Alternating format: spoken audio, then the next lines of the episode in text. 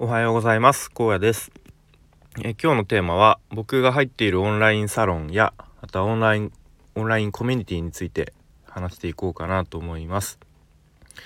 でちょっと冒頭どうでもいい話なんですが、えー、寝坊しました。はい。えっ、とその部屋の時計を見たらまだ5時5時台とかでまだ朝早いかなと思ったんですけど何気なくスマホ見たらもう7時7時台で、まあ、どうやらその部屋の時計の電池がもうなくなっていたようで今慌てて慌てて収録しています。はいということで本題ですね、えー、僕が入ってるオンラインサロンとかオンラインコミュニティまあどんなのに入っててまあそこでどんな活動というか、まあ、どういう温度感で参加しているのかなみたいなことを話していきたいと思います。でまず1つ目ですね。西野昭弘エンタメ研究所ですね、まあ、これはかなり有名なのかなと思いますし、まあ、結構これ聞いてくださってる方も、まあ、何名か、えーと、参加されてる方多いのかな。何名かん？何名か参加されてるのかなと思うんですが、まあ、基本的に僕はあのー、毎日投稿される記事を読む、まあ、いわゆるロム線みたいな感じの温度感で参加してますね。でちょっとここ最近あの読んでない記事が、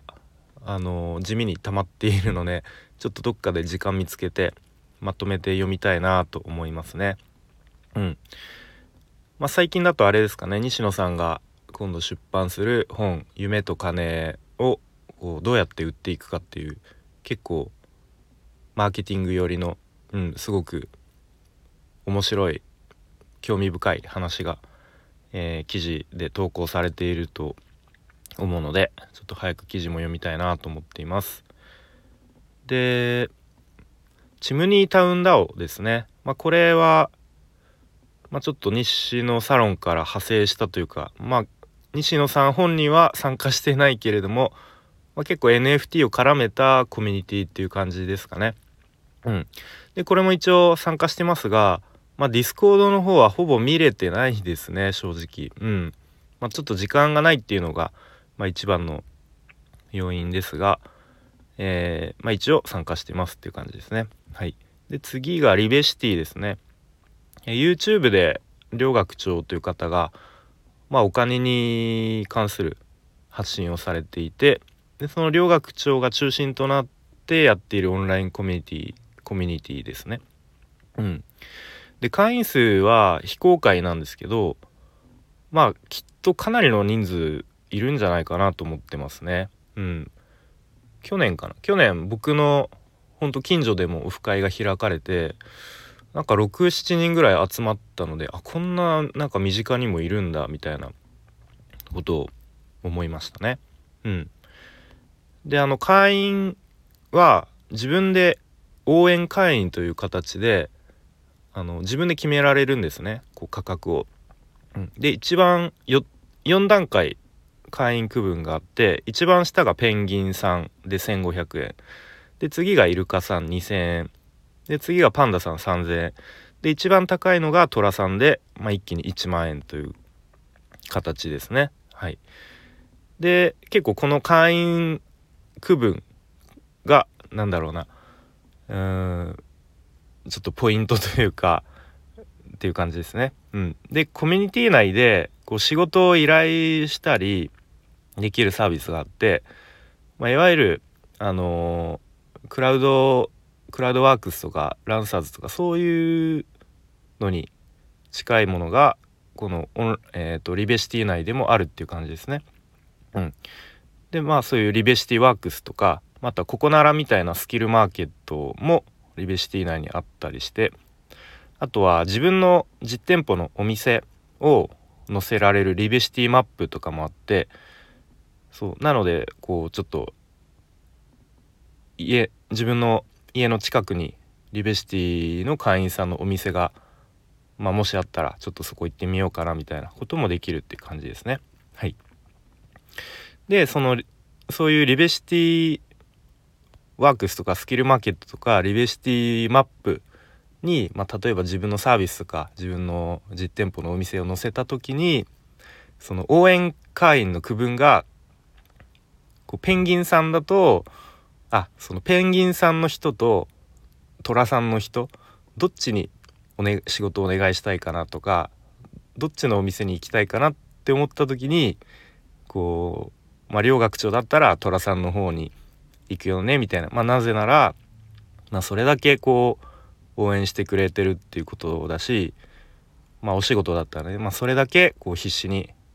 お仕事を受注したいっていうこう気持ちの表れっていうふうに捉えられるからっていうことを、まあ、結構発信されていて、うん、でまあその言葉にこうなんだろう影響されて会員区分を上げる人も最近出ているみたいですが僕はまだ一番下のペンギン会員ですね。うん。はい、まあちょっとこの辺の結構考え方とかはすごく難しいなと思ったりしています。であとは日本各地にオフィスがありますね。公式オフィスという形で。東京大阪名古屋。で今度九州にもできるそうですね、うん、僕はまだ行ったことないんですがちょっと来週ぐらいに名古屋オフィスに初めて行ってみようかなと思っています。はい。であとはそのコミュニティえー、っと リベシティの中に、えっと、いろんなチャットがあるんですね。もうそれこそ結構ガチなまあ、ウェブデザインのチャットとかまたこうブログ系のチャットとかそういう結構稼ぐ系スキル身につけよう系のチャットから本当趣味のなんか、まあ、音楽系のグレーとかなんかそういう趣味でわちゃわちゃしましょうみたいなチャットから本当にいろんなチャットがあってで各自そこでいろいろテキストベースだったりとかリアルのオフ会とか活動している感じですね。はい。で、あとオンラインでは、え、ー、と、オフィスっていう、まあ、バーチャルオフィスって感じですかね。うん。えっ、ー、と、ちょっと説明しづらいですが、まあ、オンライン上でこう、自分の、なんだろう、キャラクターをいろいろ移動させたりして、で、人の近くに行くと会話が聞こえるみたいな。うん。で、そこで会話したり、えー、できるっていうそういうサービスの、えー、いつでも利用可能ですね。まあ、あとオフ会もなんかほとんど毎日のようにこう日本各地でどっかで開かれてるって感じで結構そういうのに積極的に参加していけば人とのつながりとかもできたりするような感じですね。まあ、ちょっと僕自身なかなかそのオフ会は積極的に参加できないですが、まあ、ちらちら、うん、チャットを見たりとか、えー、なんかオンラインの Zoom の、まあ、勉強会みたいに参加したりしているそんな感じですね。はい。で次がですねマコナリインサイドストーリーズっていう、えっとまあ、YouTube でビジネス系の発信されているマコナリ社長のなんだろうクローズドなサービスっていう感じですかね。うん、で毎日音声とテキストで記事が配信されてまあそれを基本的に、まあ、よ聞いたり読んだりするっていうまあそのそれだけっていう感じなんですがうん、特にその会員さん同士の交流っていうのはないですね。うん、でその毎日の記事が、まあ、結構ビジネスに関することとかまたマインドセットというかこう考え方とかまたこう最新のテクノロジーについてどう考えているかとかまたマコナリ社長が今やっていることを進めているこうプロジェクトプロジェクトみたいな、まあ、そういうことを発信されていますね。うん、で実はですね先日まあちょっとそろそろいいかなというか、うん、結構そのサブスクの整理的な感じで大会しようと思ってたんですけどついつい忘れてまた年間払いで登録してたので更新されちゃったんですね。うん、でこの辺のこうちょっとお知らせをもうすぐあの更新の時期ですよみたいな一つメールでもね入れてくれるといいなと思ったのでこの辺はちょっとあんまり良くないユーザー体験だなと思って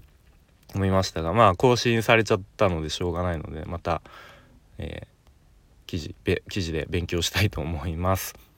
で次ですねスラッシュですねスラッシュっていうのは僕が以前受講していた Web クリエイター育成スクールのスラッシュのことです。で僕は1期生として受講していたんですが、えー、先日2期生の受講期間も終わりで卒業生がですね同じそのスラッシュの Discord に今参加している状態ですね。うん、でまだ運用されたばっかりなんでこう動きはほとんどないんですが今後いろいろとそのスラッシュの、まあ、今度始まる3期と、まあ、卒業生が、まあ、卒業生がちょっとこう、うん、サポートするみたいなそういう形になっていくそうなんでまた今後いろいろと動いていきそうな感じです。はい、であとは独学応援サロンですね。これは主に web 制作とか web デザインの学習をする、まあ、初学者の人が参加している、まあ、無料のオンラインサロンですね。で僕が web 制作学習し始めた初期の頃はこのサロンメンバーの人と毎朝早く起きて、まあ、Zoom でつながってでただつなげて顔も声も出さずに黙々と作業するっていうそういう朝活をやっていましたね。うん、でなんか今思えばこの時期でこう一気に集中的にまあ基本基礎基礎の学習をしていたなって思うんですごく自分にとってはなんか重要な時期だったなって思いますね。うん、でなんか無料なのでまあ基本的にそそれほど変な人じゃなきゃ入れるんですがなぜかすごく人間的にいい人たちとあと学習意欲が高い人が集まっているっていうそんな印象ですね。で正直もう最近はほとんどこっちには参加していないっていうそんな感じですね。はい。で最後ですね、まあ、これは、えーと、スタイフの中のコミコミュニティって言ってもいいと思うんですが 未来創造研究研究所ですね。と鉄佐野さんの気づきの学校から生まれたコミュニティで、まあ、結構個人的にはやっぱ音声のつながり、まあ、発信されてる人も、まあ、聞き手の人もいると思うんですけど、まあ、やっぱそのこの声のつながりってすごく距離感が近く感じるような気がしているので、うん、なのですごくつながりも濃いものになっていくような感覚がありますね。うん、でまあ個人的にもこう1対1でお話しさせてもらう機会とかもあったりしてなのでなんか今後なんかまたいろいろなんか広がっていきそうなそういうなんか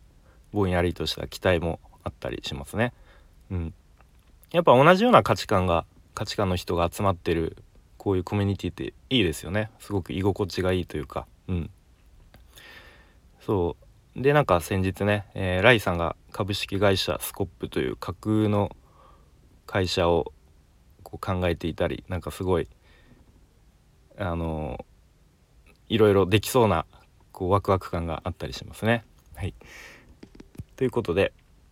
えーと、ちょっとダラダラと話してしまいましたが今日は僕が入っているオンラインサロンやオンラインコミュニティについていろいろ話してみました、えー、もし皆さんもなんか、えー、こんなコミュニティ入ってるよとか教えてもらえるとすごく嬉しいです、はい、それでは最後までお聴きいただきありがとうございました。ゴーヤでした。バイバーイ。